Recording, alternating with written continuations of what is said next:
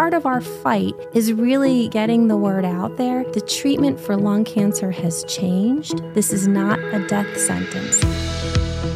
You're listening to For the Love of Health, a podcast about delivering care and creating health, brought to you by ChristianaCare.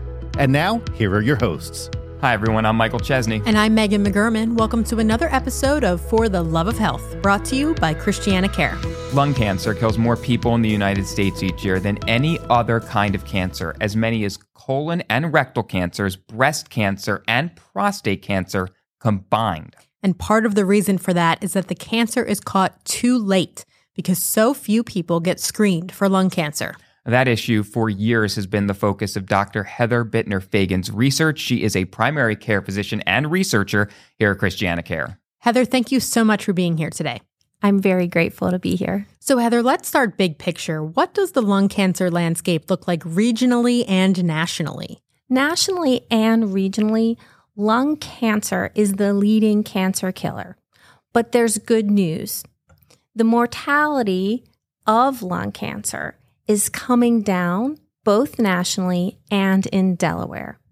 This, in large part, is due to less people smoking, less people starting smoking, better treatment, and importantly, earlier detection and cancer screening, which is something fairly new. What are the risk factors? Obviously, you just mentioned smoking being a pretty big one. So, what else is a risk factor for lung cancer? Smoking is by far the biggest risk factor for lung cancer.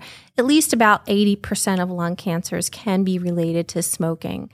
Other risk factors are important too secondhand smoke, radon exposure, asbestos exposure, and genetics matter too. Some people, unfortunately, are born with a little bit less ability for their lungs to repair and recover from the exposures that just happen in life. You mentioned the screenings. Let's talk about how those work. Screening for lung cancer is in a particular eligible population. We screen individuals age 50 to 80 who have a 20 pack year smoking history and who are either currently smoking or who have quit less than 15 years ago. That's considered a fairly high risk population for lung cancer. Those individuals who are eligible would undergo a low dose CT scan. So, a common question that I get is well, what does that mean, low dose? So, a low dose CT scan has about one tenth the radiation of a regular CT scan. But otherwise, it's very similar. The patient lies on a table, they're moved into a donut type structure, and these scans can be completed in about 10 to 15 minutes. Heather, you said 20 pack year. Can you explain to us what that metric is? A lot of people aren't familiar with that term pack year. It's not necessarily data that's on the tip of anybody's tongue or really easy to find in electronic medical record data or any data. So, a 20 pack year history is a measurement of sort of the cumulative amount of smoking. So, for instance, the easiest way to think about it if you smoked one pack per day for 20 years, you have a 20 pack year smoking history. If you smoked two packs per day for 10 years, you have a 20 pack year smoking history. What can be the benefits of getting a lung cancer screening and what can be the risks? The benefits of lung cancer screening are clear. Lung cancer screening saves lives. It allows for the early detection of lung cancer when it is more treatable. The risks we already hinted at are exposure to radiation, but as I mentioned, it's one tenth of what you would see in a normal uh, CT scan. The other risks I would say are sort of the risks that we think about with any kind of screening, particularly cancer screenings and that's false negatives, false positives, and overtreatment. So, for the lay person, a false negative means that you're falsely reassured because the test looks normal or negative when in fact there's something there, which is why it's really important to emphasize that low dose CTs should be an annual screening like mammography. It's not a one and done. The other risk is a false positive. So in the case of lung cancer screening, a little bit scarier than some other screenings, right? Because if you see something on someone's lung, the definitive way to know if that's cancer or not is going to be a tissue biopsy. So, taking a biopsy of someone's lung, there's a lot of different ways to do it, but regardless, it is an invasive moment, which is why it's really important for us to pick the right patients for screening. If someone has a really high burden of illness, if they are frail and unlikely to be able to do surgical treatments or other treatments that might be associated with cancer, then they might not be a good candidate. And finally, the big risk that we talk about with patients is overtreatment. When I explain it to patients, and I do think it's really important to explain these things to patients, uh, I say, I don't have a crystal ball. I know that lung cancer is bad. I know that if we catch it early, it's more treatable. I have no way of knowing whether or not that's the thing that's going to kill you. Certainly cancer treatment is not a benign process. So we want to, you know, give some thought to that as well. What's the prognosis for someone once they have a diagnosis of lung cancer? If you don't mind, I'll start with a caveat that I have often said in front of groups of people that one should not get their definitive cancer treatment advice from a family doctor. you should get that from a group of specialists. But let me speak to you in, in broad terms about that. Lung cancer, like all cancers, prostate, pancreatic included, is not really one single cancer. In general, lung cancer is an aggressive cancer. So, a lot less like prostate and a lot more like pancreatic with the big difference that we really have some great treatments for lung cancer. That's one of the reasons that we've seen those mortality shifts, those improvements in survival. And certainly, all of those treatments are more effective when found early. And the treatments will vary depending on the type of lung cancer that someone has. It's definitely not a death sentence. And we can talk about that a little bit more if you'd like, because I think that's a really important principle. Heather, as you mentioned, you're not a cancer specialist, you're a primary care provider. How did you get into this work and why is primary care so involved with cancer screenings? Part of the reason that I got into this particular research is when we work in medicine, a lot of what we do is the art of medicine.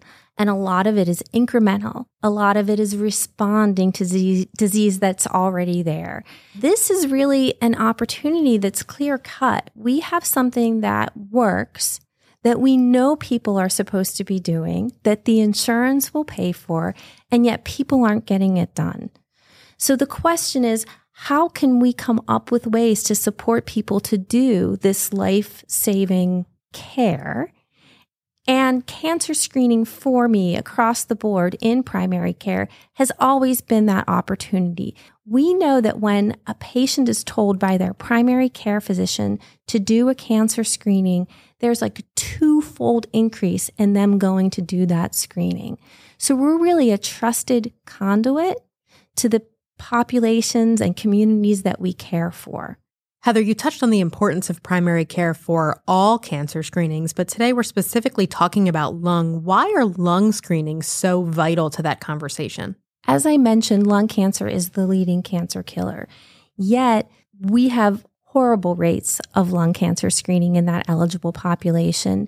Nationally, we're talking about people completing that in the single digits. Around 9% of the eligible population is screening.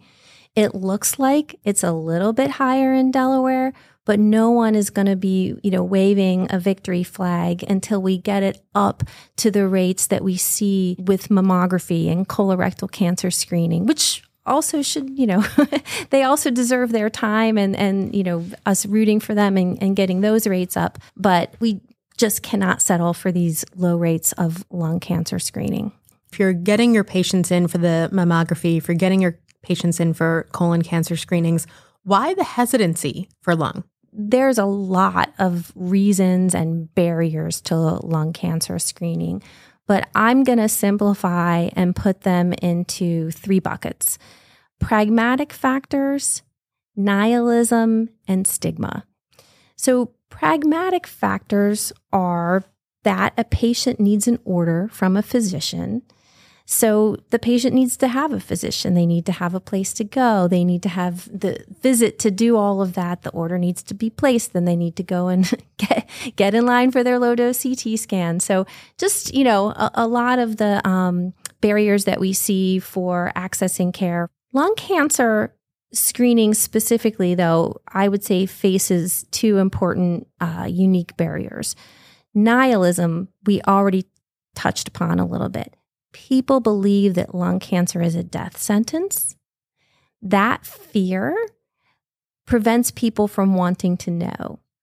If you thought that there's nothing that could be done, you might not want to know. You might not want to get that low dose CT. So, part of our fight is really getting the word out there that the treatment for lung cancer has changed. This is not a death sentence. In fact, by engaging in screening, you're really doing yourself a big favor around survival. The other factor that I mentioned is stigma. We talked about a 20 year pack year history and what that means. I would say that if you smoked a pack per day for 20 years, there's a good chance that you had an interaction with the healthcare system that maybe made you feel a little bit bad for the you know best intentions. We want our patients to stop smoking and i talk to my patients about that. But sometimes patients look at you and like that's not what i came in for today and i don't want to hear it today. I'm not ready to do that today. And that tells me that i probably was a little too naggy coming across a little bit judgmental and it's hard it's hard to walk that line of being clear like i don't want you to smoke this is you know bad for you but not to be judgmental in a way that says, hey, even if you don't quit, keep coming to me because there's other stuff we need to do. Or keep coming to me and we'll continue that conversation later. So that stigma is a big deal. And one example that I give that so many healthcare providers are aware of when a patient has a cancer, often the first thing they'll tell you is, I'm not a smoker. I got this cancer, but I'm not a smoker because there's that feeling of blame. Talk to us about your research. My research is funded by the National Cancer Institute. I am uh, really privileged to be working with four healthcare systems, and we are working through primary care practices to support both the practices and the patients in shared decision making. Shared decision making is a conversation with a patient. Uh, it begins with education it moves on to clarify the values and the preferences of the patient around screening. And it helps the patient understand and be aware of where they are. Do they want to screen? Do they not want to screen? Are they in the middle? And what are the key factors that are leaving them in, in whichever bucket they're in? And our study really supports both the practices and the patients to have those types of conversations. And we've shown in smaller pilot studies that it increases significantly the rate of lung cancer screening. And uh, now we're doing a large scale randomized control trial to really show that and really hopefully show causality. Hopefully, in addition, by doing it on a large scale, we'll be able to show that it works equally well in subgroups. Can you tell us about kind of the ultimate metric here, which would be is there an impact on mortality? we know that lung cancer screening saves lives at the largest levels. You know, when this was originally approved in 2013, um, that's because the National Lung Screening Trial showed a 20% benefit in mortality, all cause mortality, which is interesting. And since then, multiple, multiple other large scale trials have shown that. And we've seen the curves the mortality curves turn in the right direction. Certainly, lung cancer screening is contributing to that. And we know that it has to do with screening, or at least we can imply the causality at the population level, because prior to that, we saw what's known as a stage shift. We talked about the fact that lower stage cancers are more treatable. So, ideally, if you're doing screening, uh, at a population level, first you see what looks like an increase in incidence. It's not really an increase in incidence. You're just doing more screening, so you're picking up on it more. Second, you see a stage shift. So if you look at all the cancers that have been diagnosed, you're seeing less in the late stage, stage four, and more in the stage one and two. So we've seen the bump in incidence, we've seen the stage shift, and now we're seeing the curve of mortality come down. Just simply having a conversation with your primary care provider could save your life. Absolutely. So much important work happening. We're looking forward to having you back at the end of this study to talk about the success. Thank you so much. You're very welcome. And we'll have more information on lung cancer screening and ChristianaCare's lung health and screening program in today's show notes at christianacare.org slash podcasts. And there you're also going to find quick links to subscribe to the show on a variety of podcast apps. Those are also great places to leave a review and help even more people find For the Love of Health. And we also love connecting with all of you on social media. You can search ChristianaCare on your favorite social media platform. We're going to be back in two weeks with another great episode. Until then, thanks for joining us for, for the, the, love, love of, of health. health.